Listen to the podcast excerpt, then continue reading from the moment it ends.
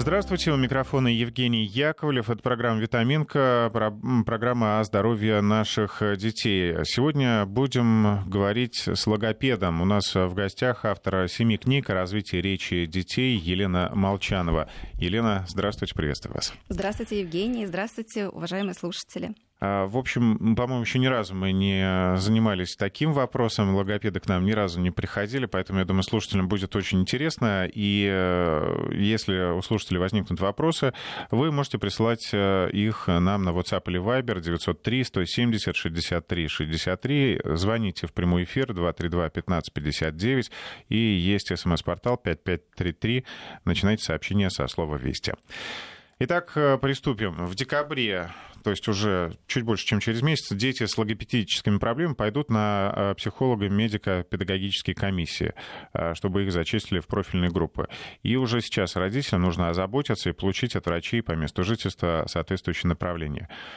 Кому обязательно э, показаны занятия в логопедической группе, кому можно обойтись самостоятельными занятиями и как вообще попасть в такую группу?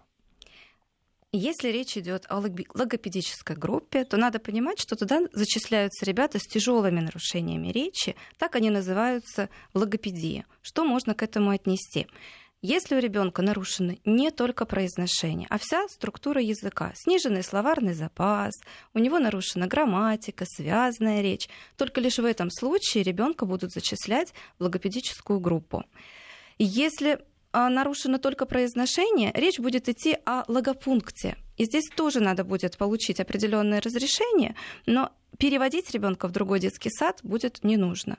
К сожалению, в нашей стране не предусмотрена помощь ранее а, малышам до 4 лет. Поэтому если вашему ребенку меньше этого возраста, то тогда пока немножко придется подождать. А Либо а можно искать... проявить инициативу ну, и отвести специально к специалисту? Можно, обязательно. Показывать специалисту нужно ребенка, по нашему мнению, начиная с двух лет для профилактики речевых нарушений, чтобы к четырем годам или к школе все эти недочеты устранить.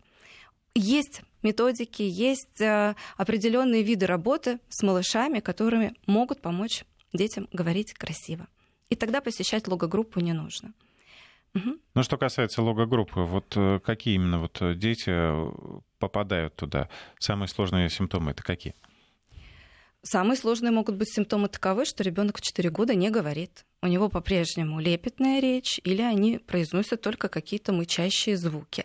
Также дети могут попасть и те, которые говорят в бытовом плане очень хорошо, но при э, определенных вопросах могут неверно использовать окончания слов, опускать слоги или не договаривать слоги. Например, в 4 года не произносить слово э, морковка, а говорить оковка, несмотря на то, что он звук м в слове мама произносит, машина произносит, а вот оковка, морковка никак не получается.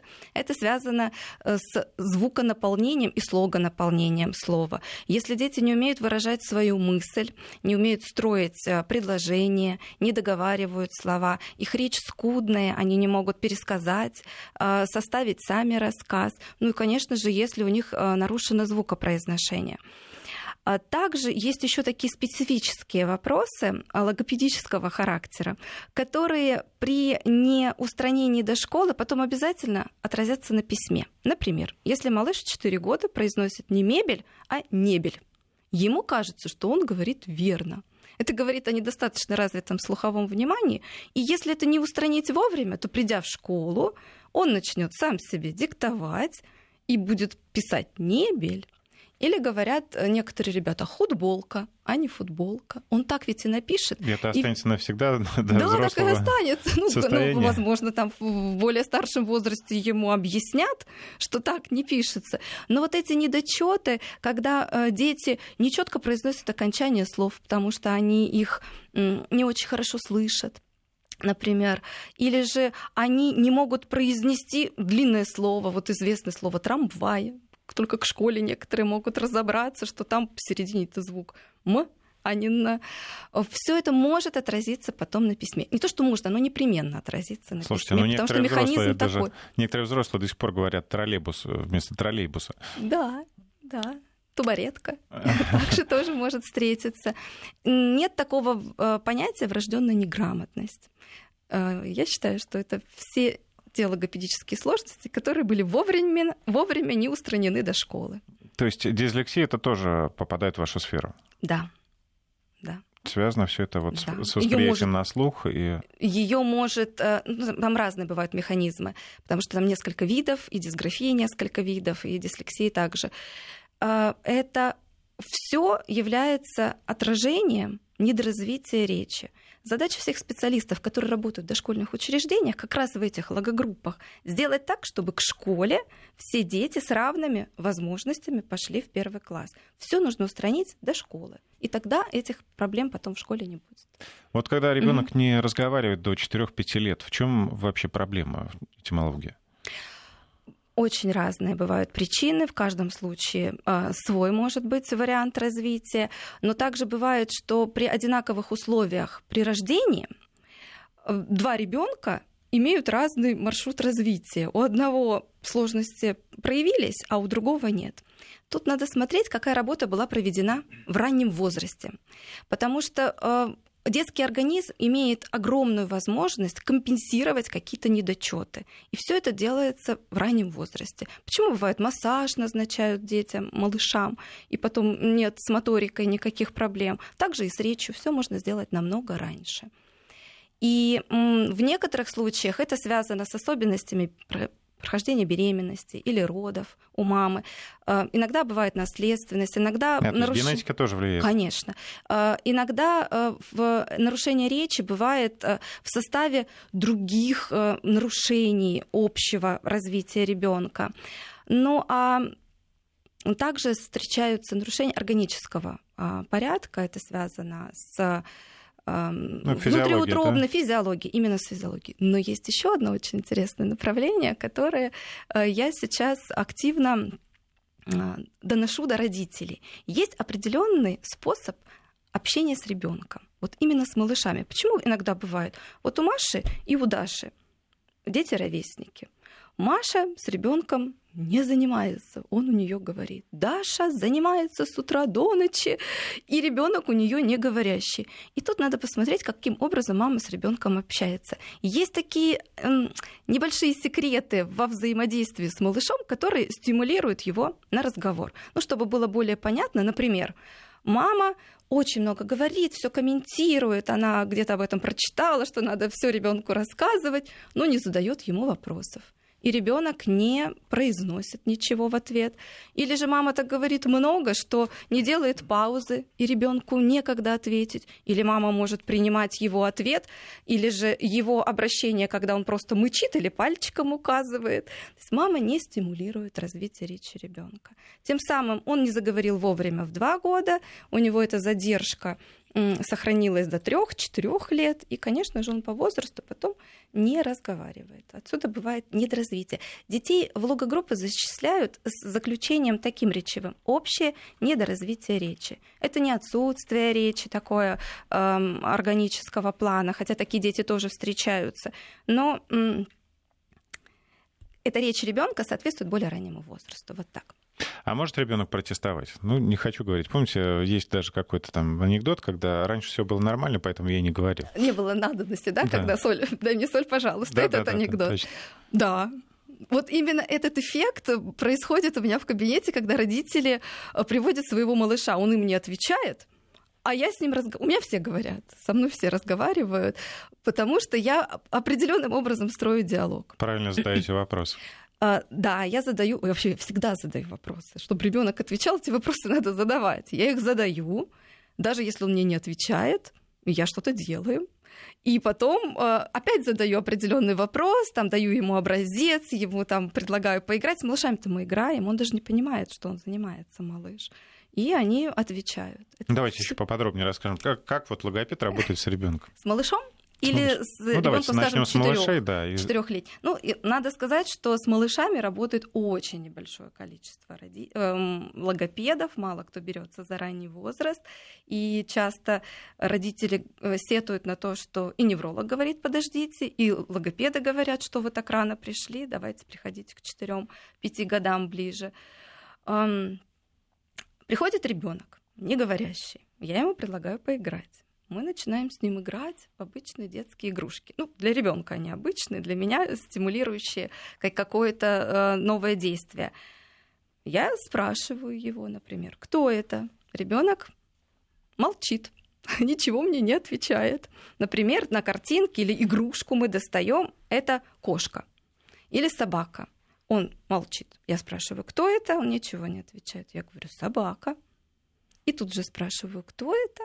Он может что-то, например, промычать. Если он ничего мне не отвечает, я ему предлагаю сделать что-то. Например, подуть или постучать там язычком. Например, подуй, как я.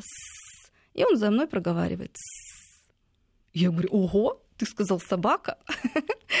То есть я даю ребенку понять, что любой звук, который он издает, это если совсем не говорящие дети, да, это говорение. И я, э, когда он мне сказал, я проговариваю собака, я ему э, даю понять, что и это хорошо. И в этот момент ребенок мне доверяет. Вовлечен. Да, он мне доверяет. Ага, с тетей можно поговорить. Дальше там, а это кто? Там петушок, он мне там ку-ку, там какой-то звук начинает произносить. Я говорю, Петя. То есть я своей интонацией ему э, даю понять, что все хорошо, он ку-ку, а это, да, Петя. Я ему дала образец.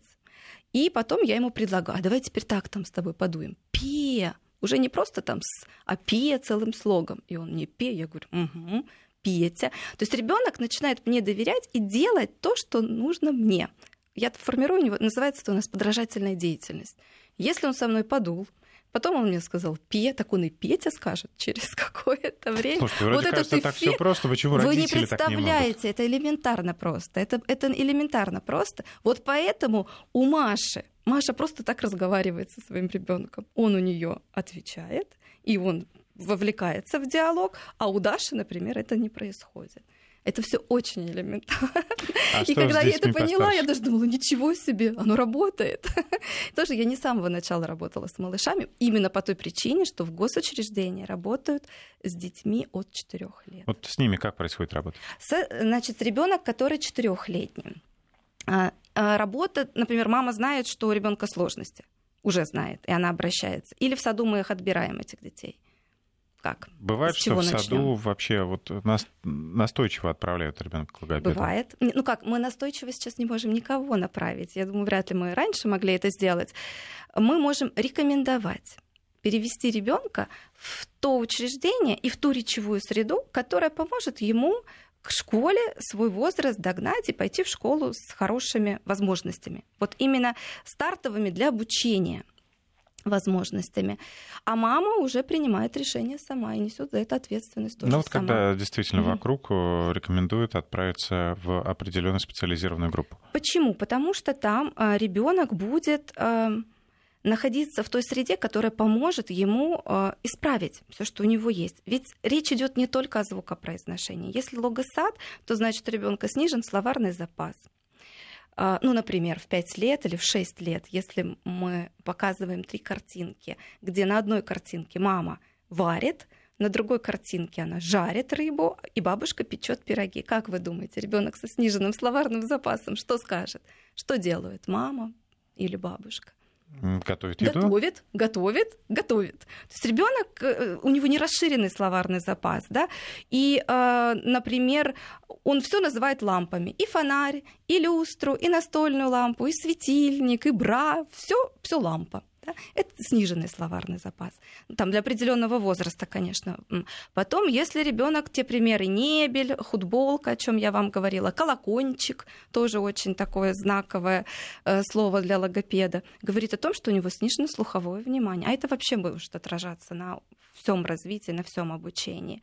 Если он меняет слоги местами, не договаривает, как Атина, там, лисопед или как-то там вообще по-своему они эти слова произносят, это тоже другая часть структуры языка, связанная речь. Ребенок не составляет рассказы, он не понимает смысл услышанного, там, скрытый смысл не улавливает, не может пересказать, не может составить э, рассказ по какой-то определенной э, последовательности.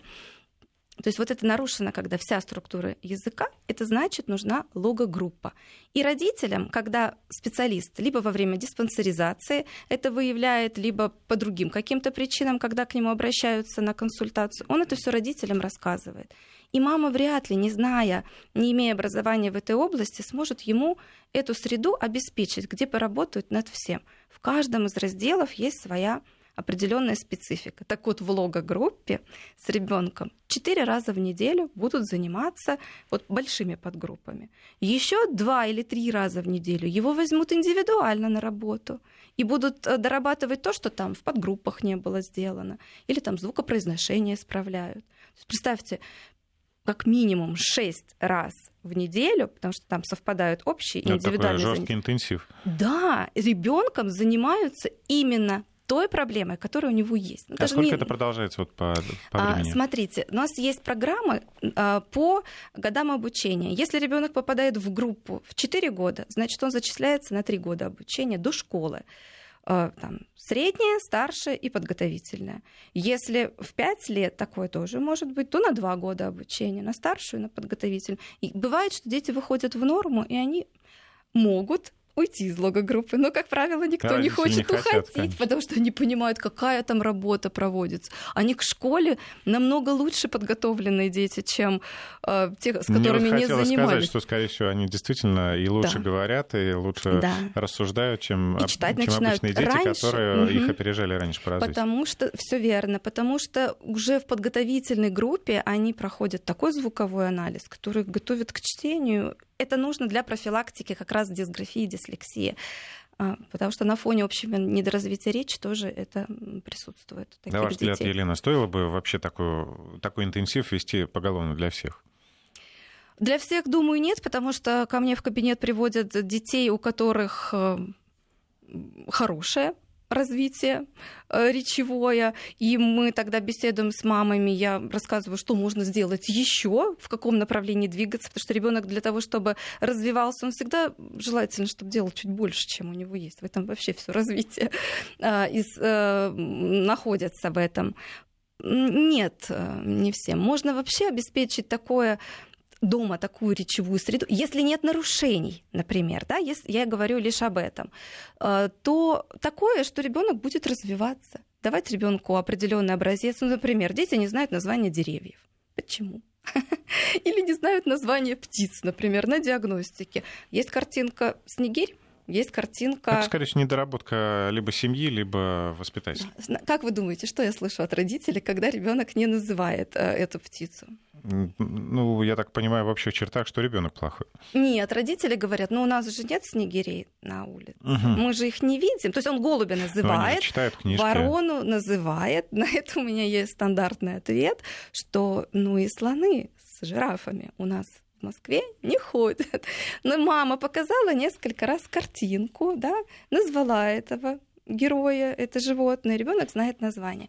Здесь э, ну, можно рассуждать так. Мы хотим, чтобы наши дети были эрудированными, да, чтобы они э, э, разбирались в окружающем мире, да, их был и словарный запас расширенный, они могли поддержать любую беседу и разобраться в различных ситуациях жизненных. И без развития речи этого это сделать невозможно. Речь тесно связана с мышлением. А что зависит? Речь от мышления или мышление от речи? Это, это разные, разные процессы. Но, скажем так, э, если до трех лет ребенок не заговорил, то после трех лет мышление уже будет страдать. А, Елена, мы с вами уже обсуждали, как такое получается, когда в одной семье э, два ребенка совершенно по-разному разговаривают. Э, одно и то же воспитание, одни и те же, одна и та же генетика. Как это происходит? Э, многое зависит от темперамента. В нашей семье двое детей, они совершенно по-разному э, развивались. Старший молчун был, потому что он интроверт, и он по темпераменту э, флегматик, и он не все, что думает, говорит, высказывает, а младший ребенок более общительный, и у него рот не закрывался. Хотя мама логопед и стимулировала и одного, и другого к развитию речи. Такая особенность.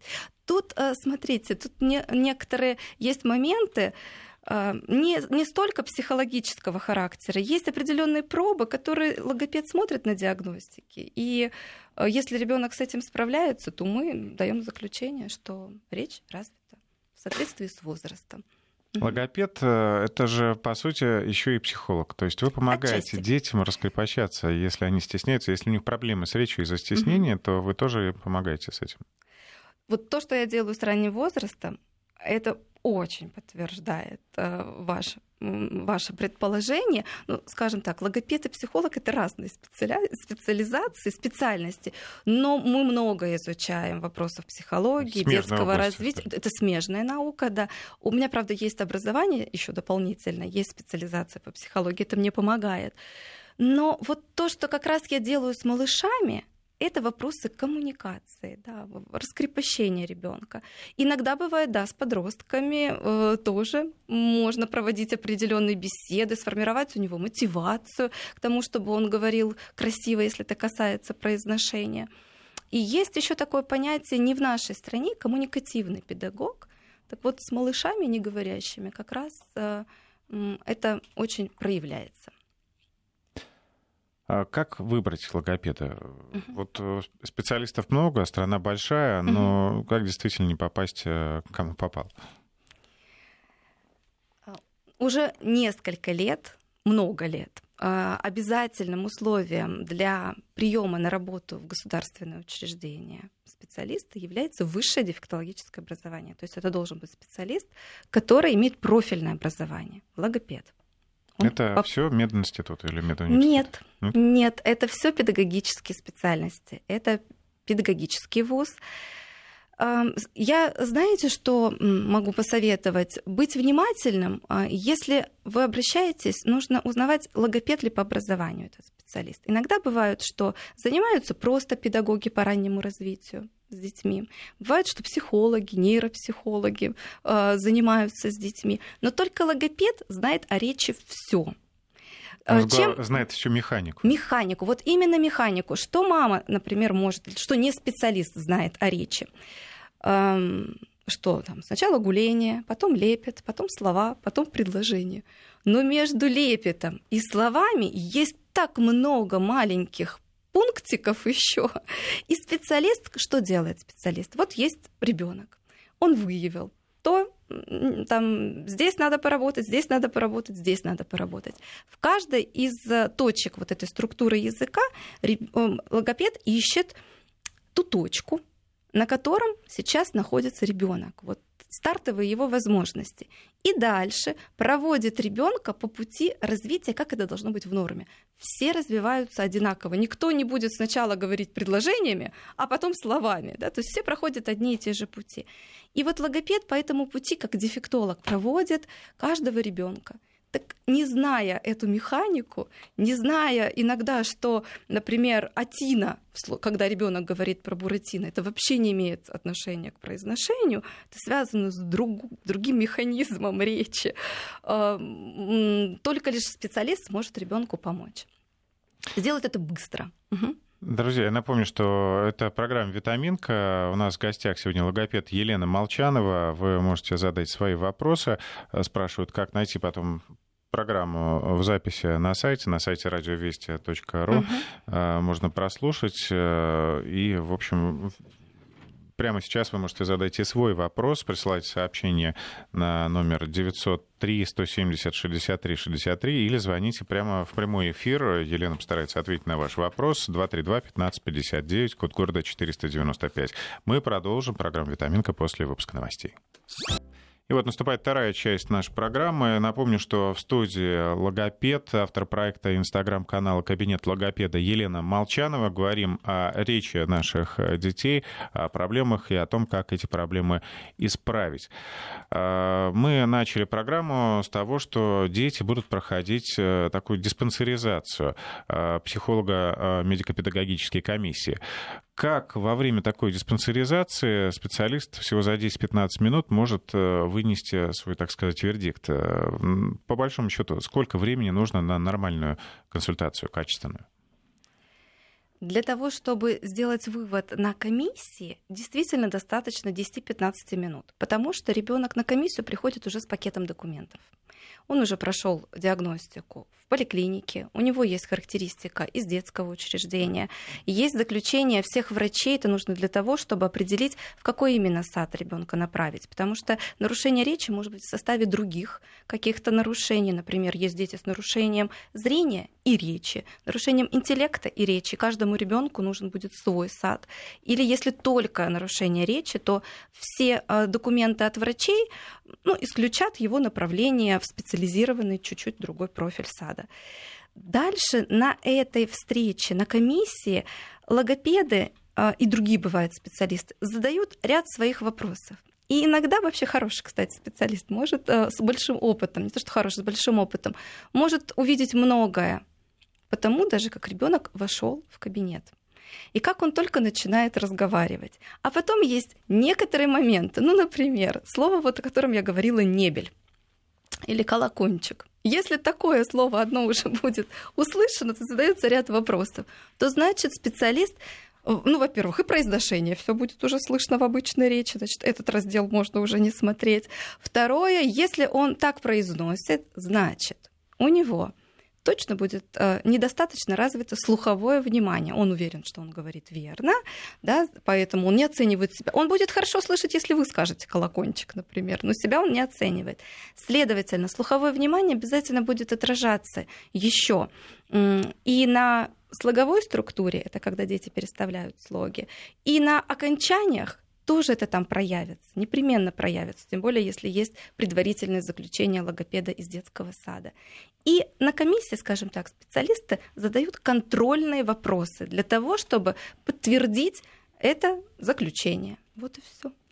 Но для того, чтобы сделать именно вот это развернутое заключение, с которым они приходят на комиссию, пообщаться с ребенком надо не две минуты.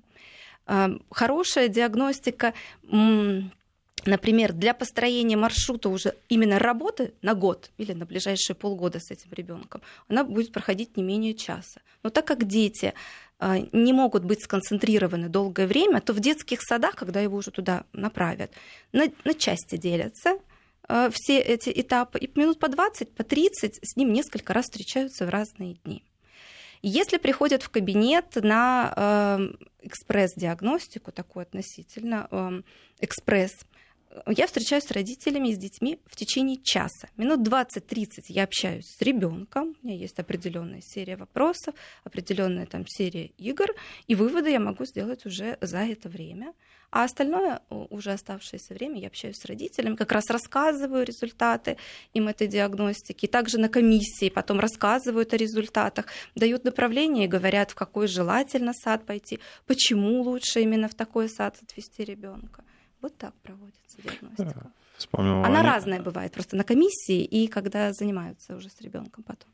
Угу. Известный наверняка вам анекдот, когда открывается дверь, э, пациент спрашивает «Мона», а врач Не отвечает «Нуна». Да. Нуна. Да, и такое тоже бывает. Еще одна проблема, угу. очень распространенная, это заикание. Угу. В чем тоже причины здесь? Они бывают абсолютно разными. И какие есть методы универсального лечения этой проблемы? Ну, универсальных, скажу, нет методов. Здесь следует различать э, два понятия. Есть запинки, а есть истинное заикание, логоневроз. Так вот, если это логоневроз, то это обязательная работа э, с, со специалистами и с медиками э, также. И я рекомендую в Москве обращаться в один центр, где будет работать и врач, и, и логопед, и нейропсихологи, там комплексный подход. Здесь э, связано это с типом нервной системы. Вот. Ну и ну вот все-таки как вот проходит лечение? Вот что, что... что такое заикание? Это нарушение темпа и ритма речи. И специалисты работают именно над этим. То есть, когда сам человек наступает себе на пятки, условно говоря. Нет, у него такой тип нервной догоняет. системы, то есть у него происходят определенные, а, ну, скажем так, движения этой своей нервной системы, там, в моторике, в дыхании. Этим самым нарушается темп и ритм речи. И, специалисты что учат? Правильному дыханию, правильному владению голосом, а, правильным владением ритмом речи, учат э, ритмизировать его речь. Там очень много разных э, специфических э, упражнений. И, скажем так, не все специалисты берутся за работу с заиканием. И здесь тоже бывают групповые занятия, но детских садов для детей с заиканием нет, здесь другая специфика работы. Это должно быть не только педагогическое такое учреждение, а в содружестве с медиками. Бывает неизлечимый случай? Заикание вообще считается неизлечимым.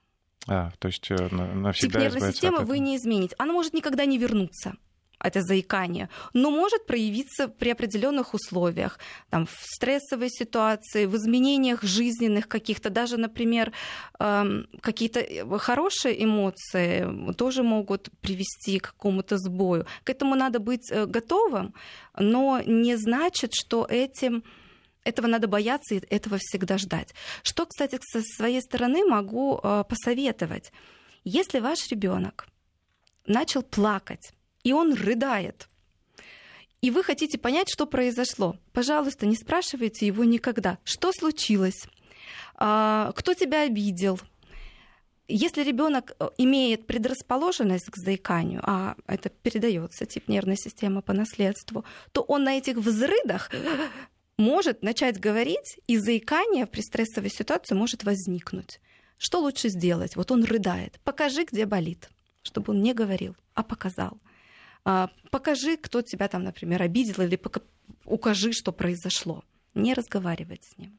То есть, если у него mm-hmm. произойдет вот это запирание, так сказать, то будет еще только Да, хуже. на, на взрыдах, если он имеет расположенность, он может начать заикаться.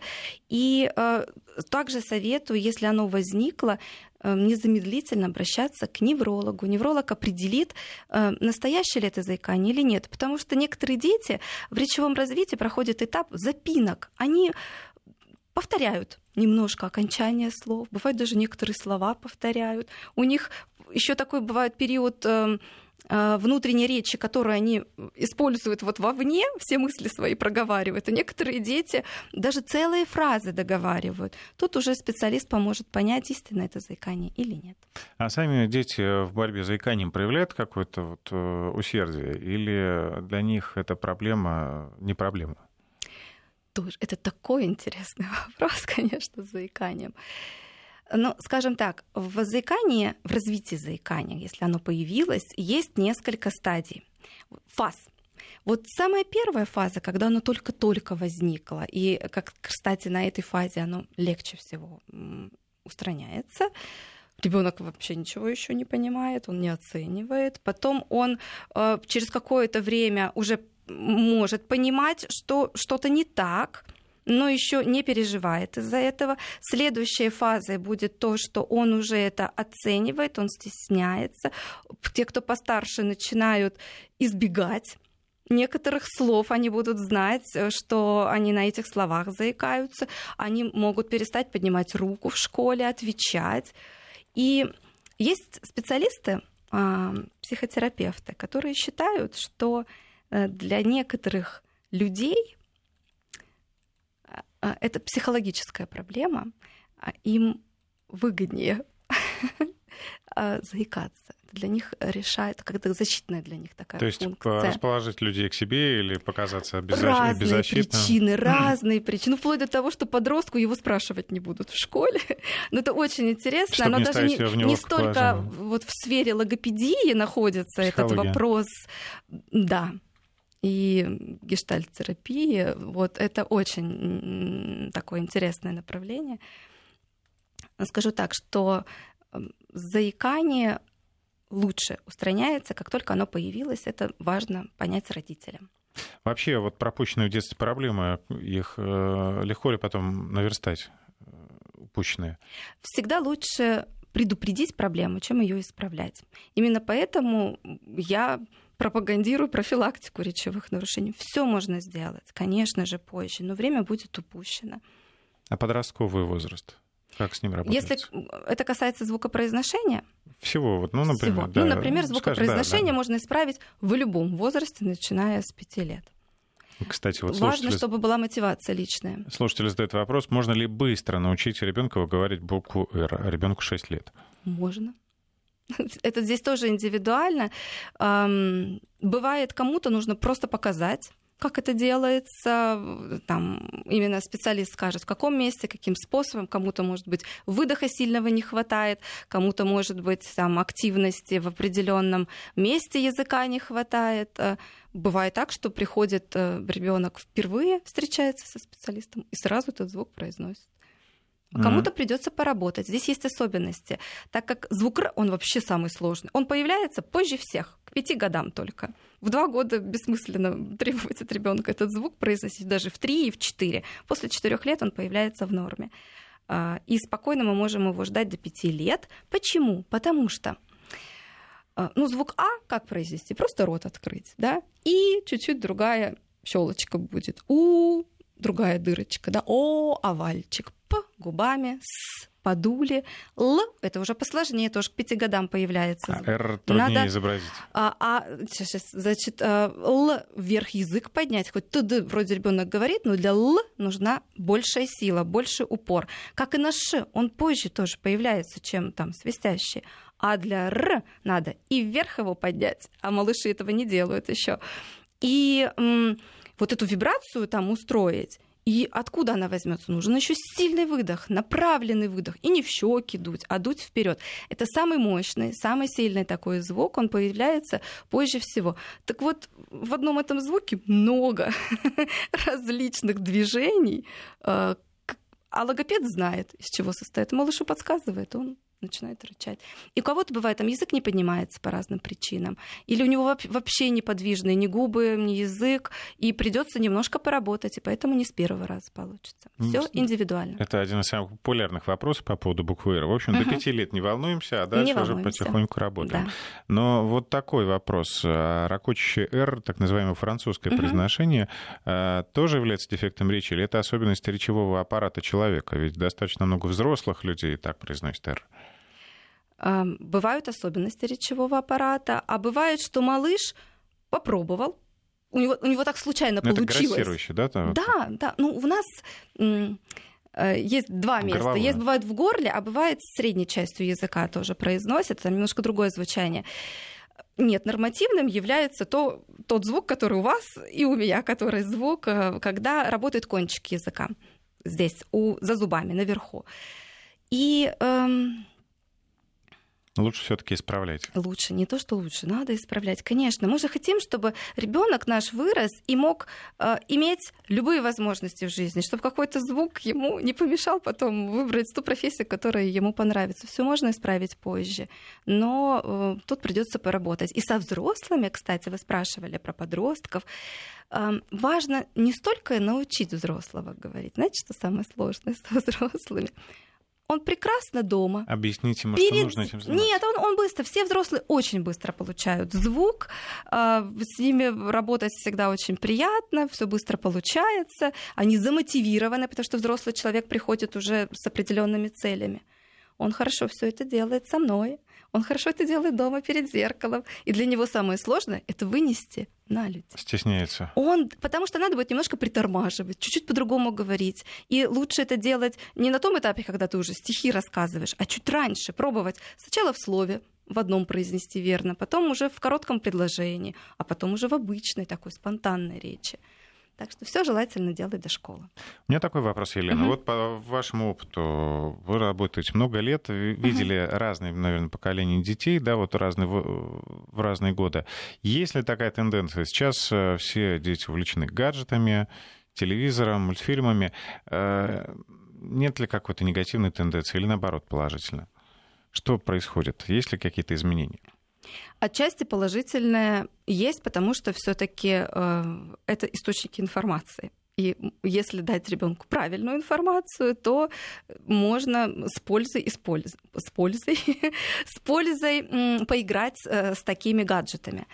Но знаете, какое интересное наблюдение буквально последний год?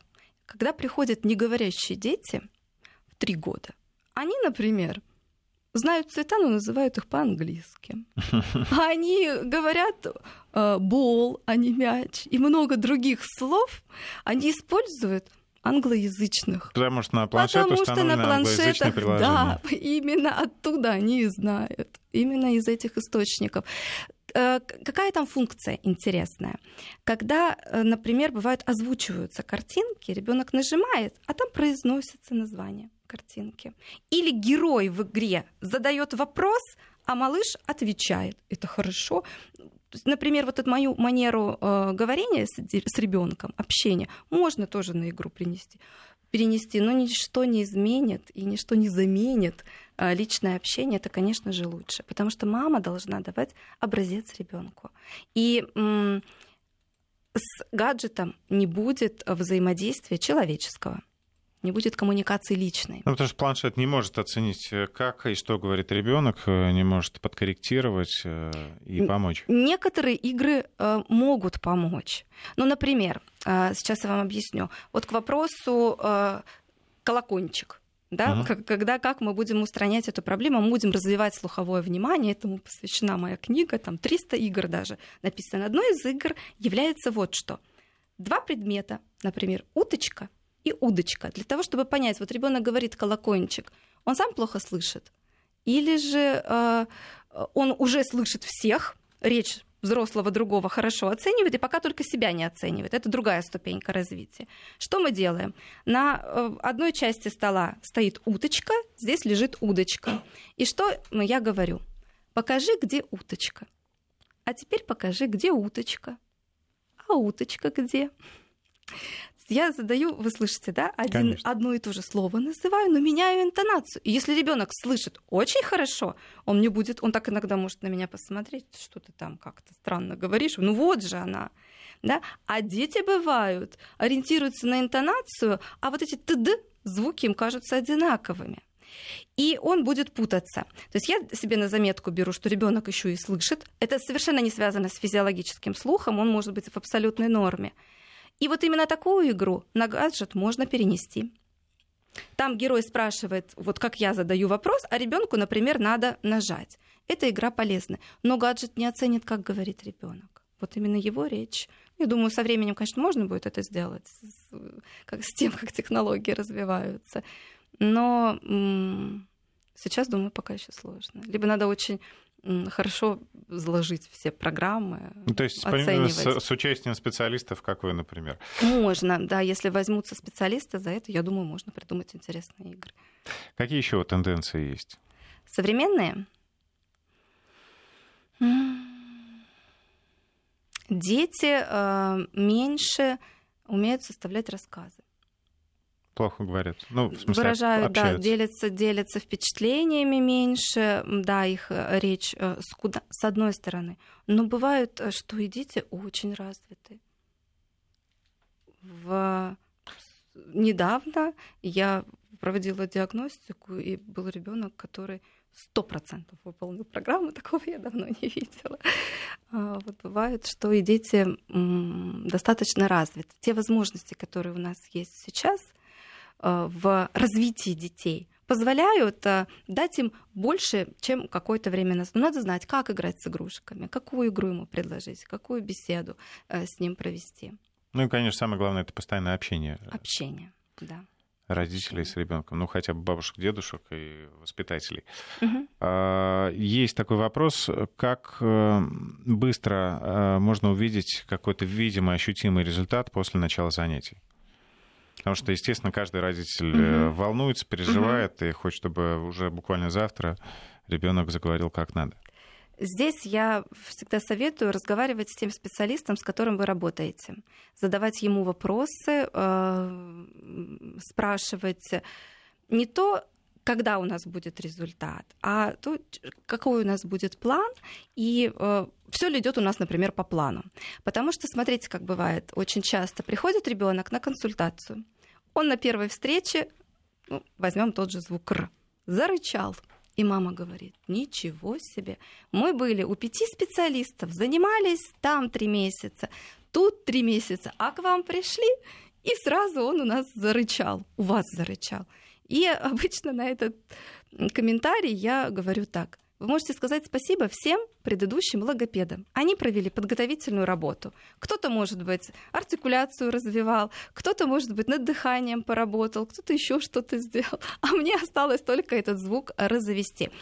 В работе над каждым а, нарушением есть несколько этапов. Один из них, там, может быть, подготовительный. И а, мама может не знать, что именно там проводит специалист, но это важно для получения результата. Тут желательно беседовать, и чтобы специалист рассказывал, что именно нужно делать и как мы будем работать. И на каждом этапе есть свои результаты. А если их не будет, то тоже можно обсуждать. Ну, что можно принять за результат? Что ребенок на занятии научился чему-то новому, что он не делал раньше. А специалист расскажет, например, что нам для звука Р надо еще над дыханием. Вы смотрите, он дует, например, или там звук, звук Ш.